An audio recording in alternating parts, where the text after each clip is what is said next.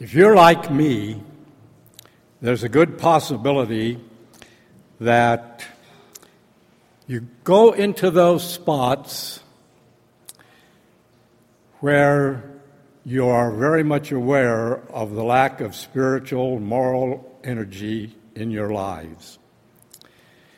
The things that we think we should do, somehow we just, I don't have the power to always do them.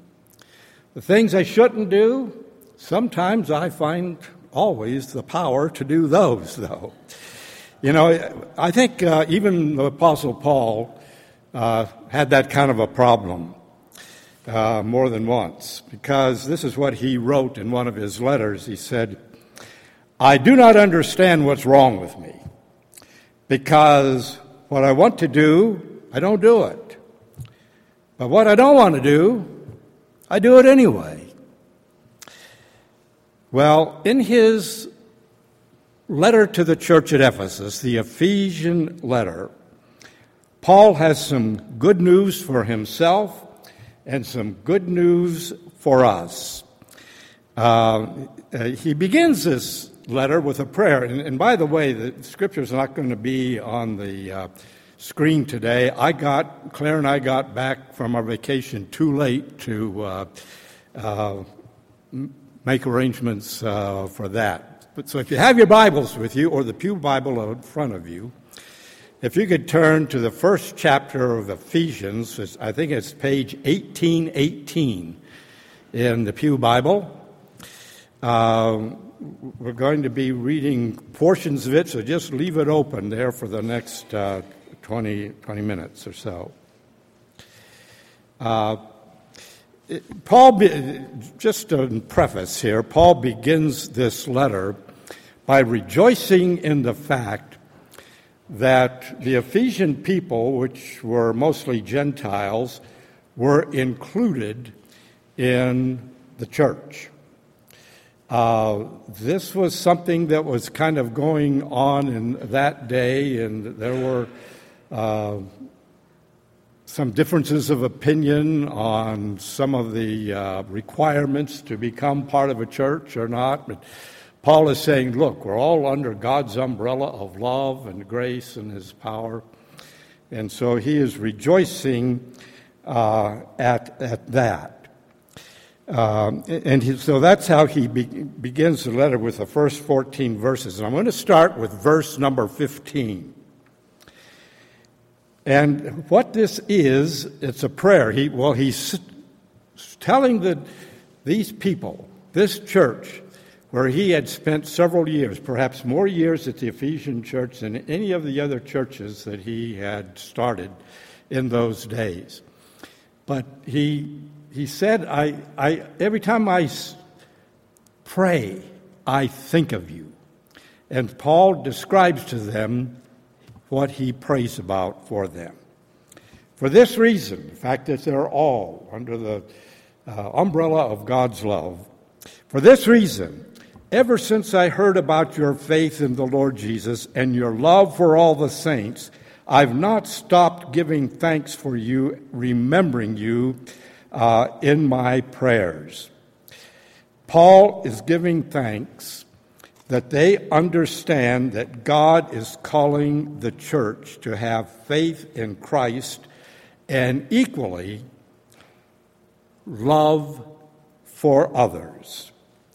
That was a radical change of worship in his day. They had been used to more of a ritual type of a worship experience. But Paul is reminding them in this letter, he's reminding something they were already doing, that has putting their faith in God, in faith in Jesus Christ, the Son, and yet had a reputation for loving one another. And as we read further in the letter, it becomes clear that this love is not limited just to loving fellow church members or other Christians, but by uh, and throughout that letter, he points out that that love goes like the love of Christ, which loved the world so much that he gave everything for it. How easy it is for us not to love one another. we almost look for reasons not to at times. Uh, uh, Jonathan Swift once wrote, uh, It seems that we have enough religion to make us hate, but not, not enough to make us love one another. The New Testament is full about this necessity of love, not only for God, but for one another in our lives. And we, especially we find this in John's first letter, the ones, those letters that are right back toward the end of the Bible. In 1 John chapter 3, verses 14 and 18, he makes it clear that we really don't love God unless that love is extended to other people also. And let me just read a few verses for you. I'm going to be reading from our fellow Montanans uh, Eugene Peterson's paraphrase, which we call the message. But this is how he uh, sees these words. The way we know we've been transferred from death to life is that we love our brothers and sisters. Anyone who doesn't love is as good as dead. Anyone who hates a brother or sister is a murderer. And you know very well that eternal life and murder just don't go together. This is how we've come to understand and experience love. Christ sacrificed his love for us. This is why we ought to live sacrificially uh, for our fellow believers and not just for ourselves. If you see someone in need, and have the means to do something about it, but turn a cold shoulder and do nothing, what happens to God's love there? It disappears, and you made it disappear. My dear children, let's not just talk about love, but let us practice real love.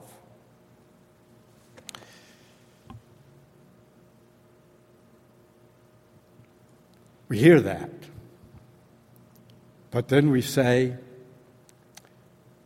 God, there are so many unlovable people around me. I have trouble. I have trouble loving them. Listen, God knows that.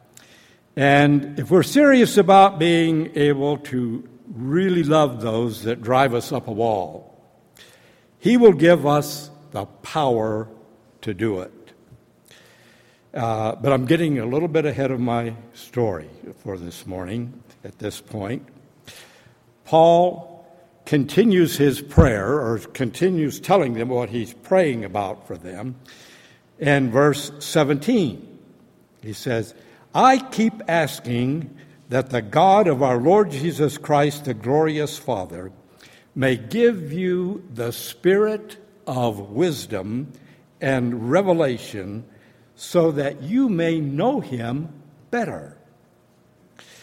And as we are confronted with this sense of moral and spiritual lack of energy in our lives, here Paul prays that we would be open to the wisdom of God, the wisdom that He is so anxious uh, to give us.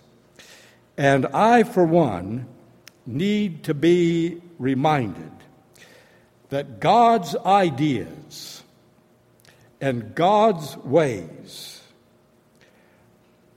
are far above my ideas and my ways. We remember that uh, passage from Isaiah chapter 40, where uh, the prophet reminds us that God's ways are not our ways, His thoughts are not our thoughts, and that his ways and his thoughts are as far above ours as the heavens are above the earth. But you know, I keep slipping into the fact that I might have a good idea that might be better than God's at the moment. But what I'm doing, I'm always setting myself up for failure every time I do that. And so Paul continues uh, this letter, and, and uh, he, he tells us about the things he wants us to rejoice over and uh, to remember uh, that uh, when we believe, believe and trust in our gracious God, we enjoy a family inheritance that we have not experienced beforehand. He gives us a new power in our lives. Let's, let's just listen to it in, in verse uh, 18. I pray that the eyes of your heart may be enlightened in order that you may know the hope to which He has called you, that God has called you, the riches of His glorious inheritance in the saints and his incomparably great power for us who believe.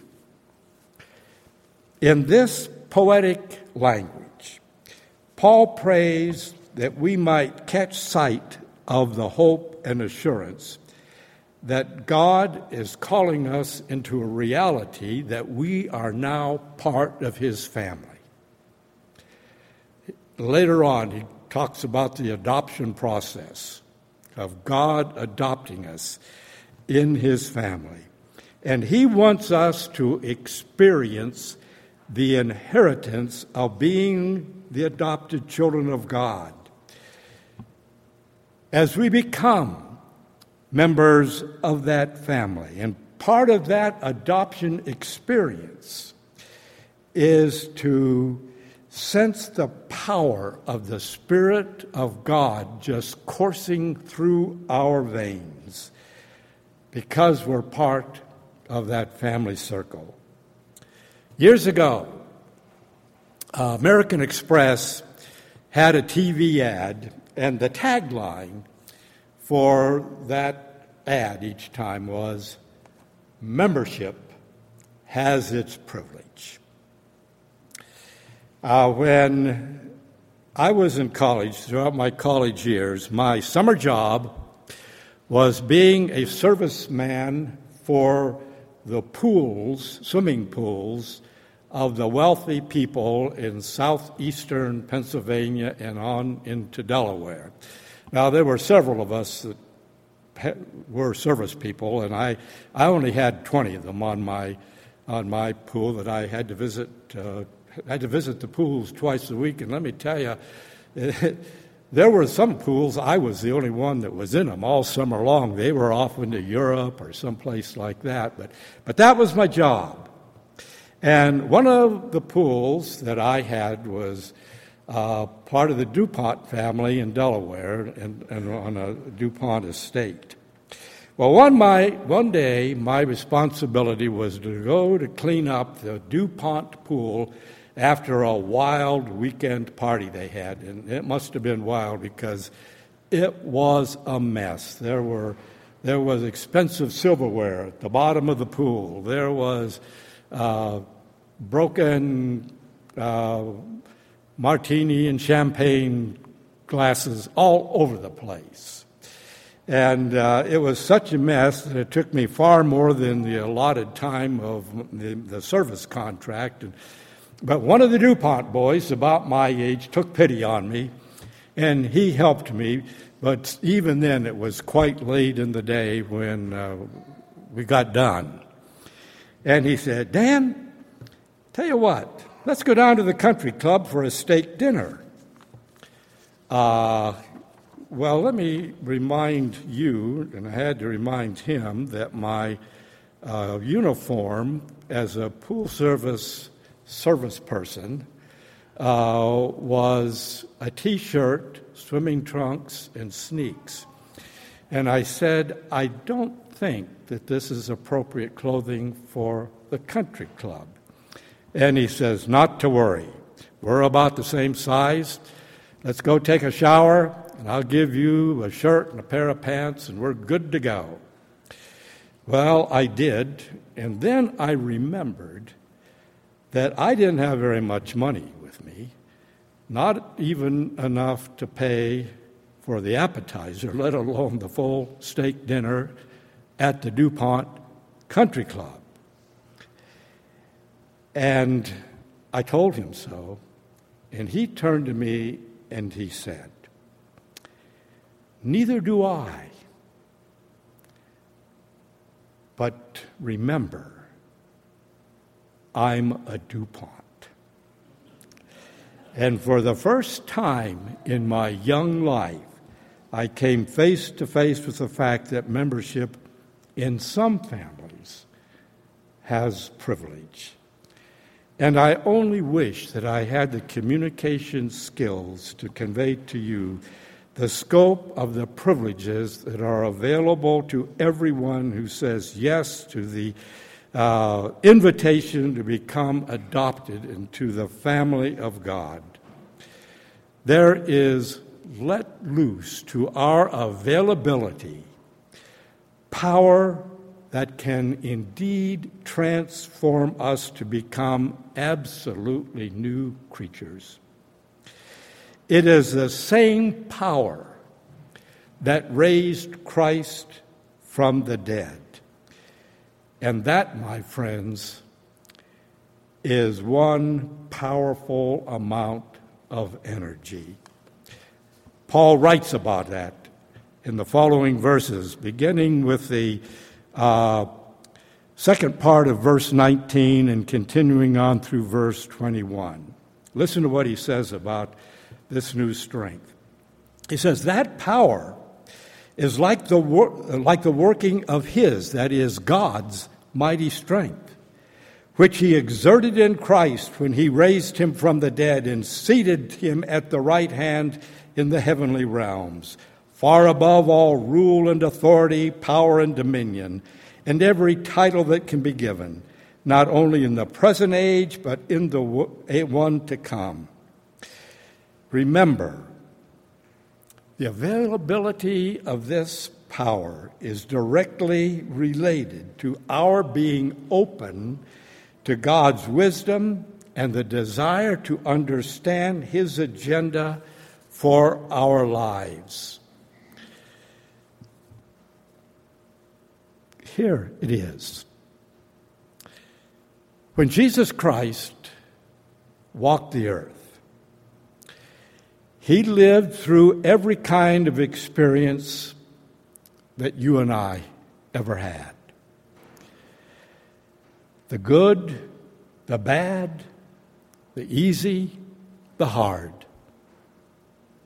Jesus in his life was confronted by experiences similar to those that you and I have. And in doing so, he has overcome the obstacles and temptations that might be snares for us.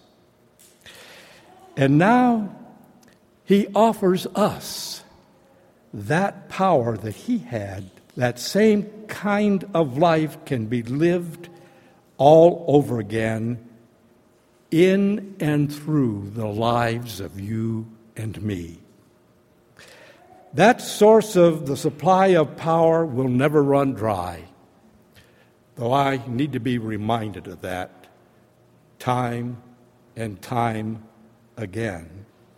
How quickly it is for me to take up the old way of life, slipping back into that mode of depending upon my own wiles and uh, puny strength in order to cope, and how quickly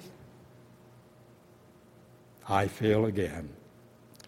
I shudder to think about the many times that as a pastor, as a husband, as a father, and as a friend, I have missed the mark of God's design in these areas. But what I'm glad about, I'm not proud of those things, but I am glad that God doesn't give up on us.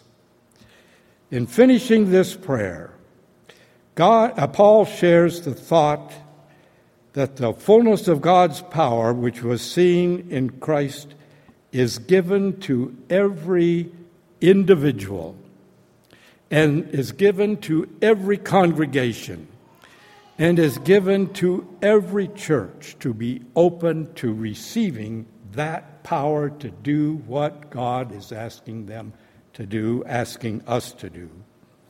He said, And God has put all things under Christ's feet and made him the supreme head of the church, which is his body, filled with himself, the author and giver of everything, everywhere. Please remember this. For better for worse, you and I, who call ourselves Christians, are all the Christ some people in this world are going to see. And for many of them, these folks are not going to get a very clear picture of Christ in me. I know that. But here again in chapter 1, Paul has not only given encouragement to me, encouragement to you, encouragement to every congregation, every church, describing the church as the body of Christ.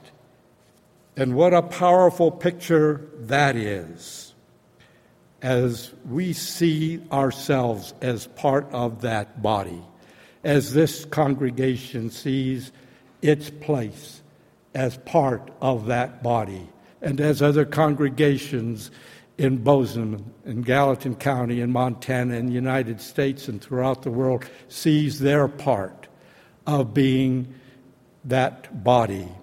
And here the truth of God's love and forgiveness becomes not only God's agenda, but becomes our agenda too. Because He is the head who lives that kind of love and is filled with that kind of love. And He is directing us, the hands and feet, whatever part of body we are, to be that kind of love in this world that so sorely needs it. With Christ the head, the church, you and I are called to be his hands, his feet, and his voice here on earth. And as if the Spirit of God is seeking somebody, well, to become an expression of God's love, just as Jesus was and did while he was here on earth. And you know, that's a powerful thought that God trusts us enough for that. And in this prayer that we have thought together this morning for these few moments, it becomes clear that to be the kind of church God wants us to be, to be the body He wants us to be, to be the individual person that He wants us to be, we will never become that without leaning upon God's wisdom, His hope, His assurance, and His power to become that body.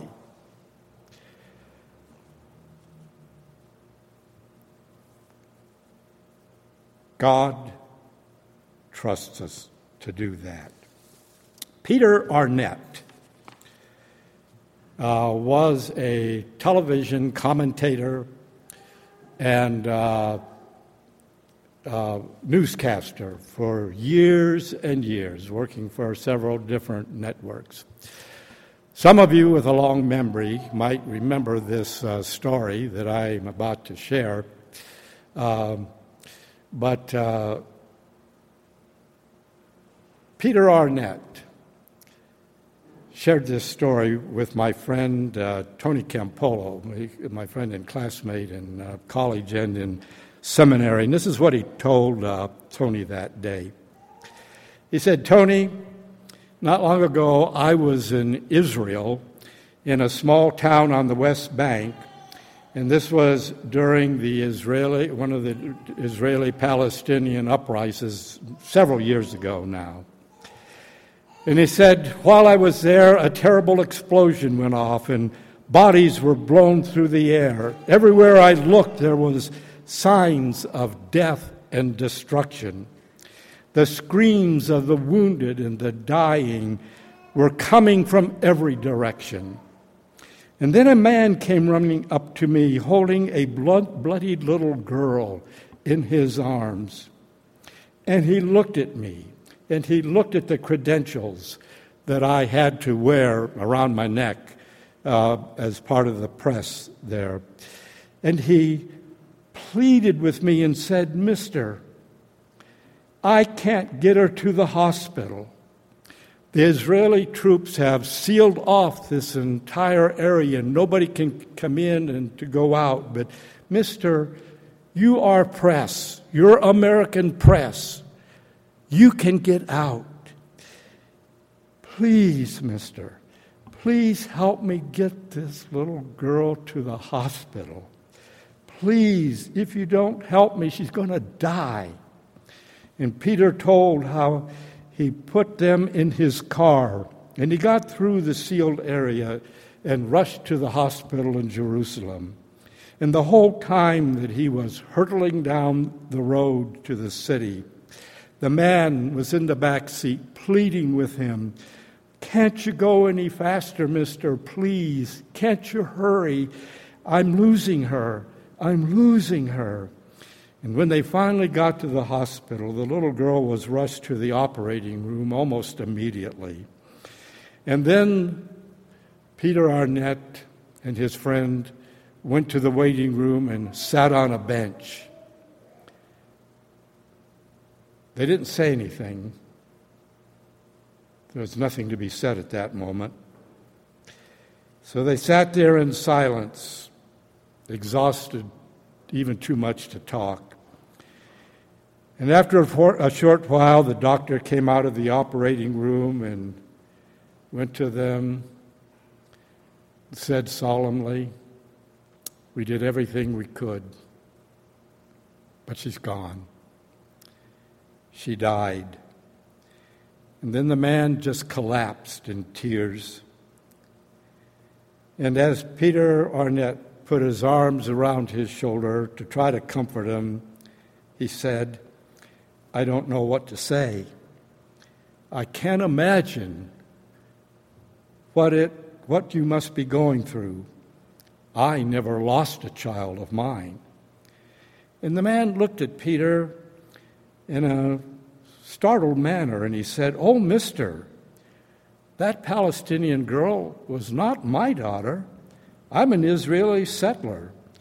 And this, that Palestinian girl is not my child.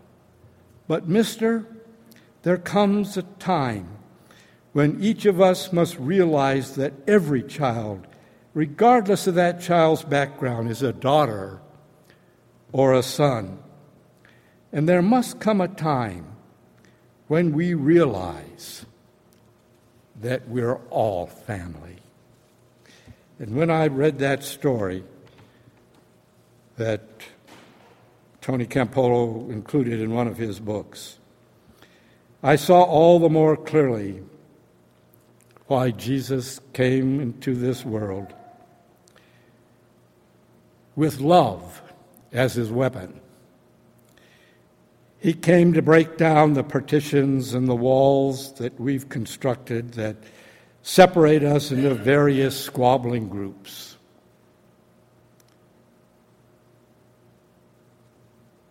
He came to make us one family. He calls us His church, His body, not only to teach this, but to live this and to live it out by his power. And to say that the church is the body of Christ means that God is counting on us in such a way that the world can see Jesus in the flesh once again. We need to remember that we've been called to love God with everything that is within us and to love one another as we love ourselves. And here's the amazing thing God trusts us enough to do that. But we need to know it is God who's going to give us the power to do it. And when we, when we experience that power most fully in our lives, it will always be when we take our focus upon the problems and how great they are, and take our focus away from our personal frustrations, and take our focus away from our forgetting about where the real power is. If we turn from that and turn toward the source of the power, we're going to be feeling that strength once again. And I thank God for that. It's like turn your eyes upon Jesus, you know, look full in his wondrous face. And all of a sudden, the things of this world will grow dim in the light of His glory and grace. Amen. Amen. Uh, there are a few announcements.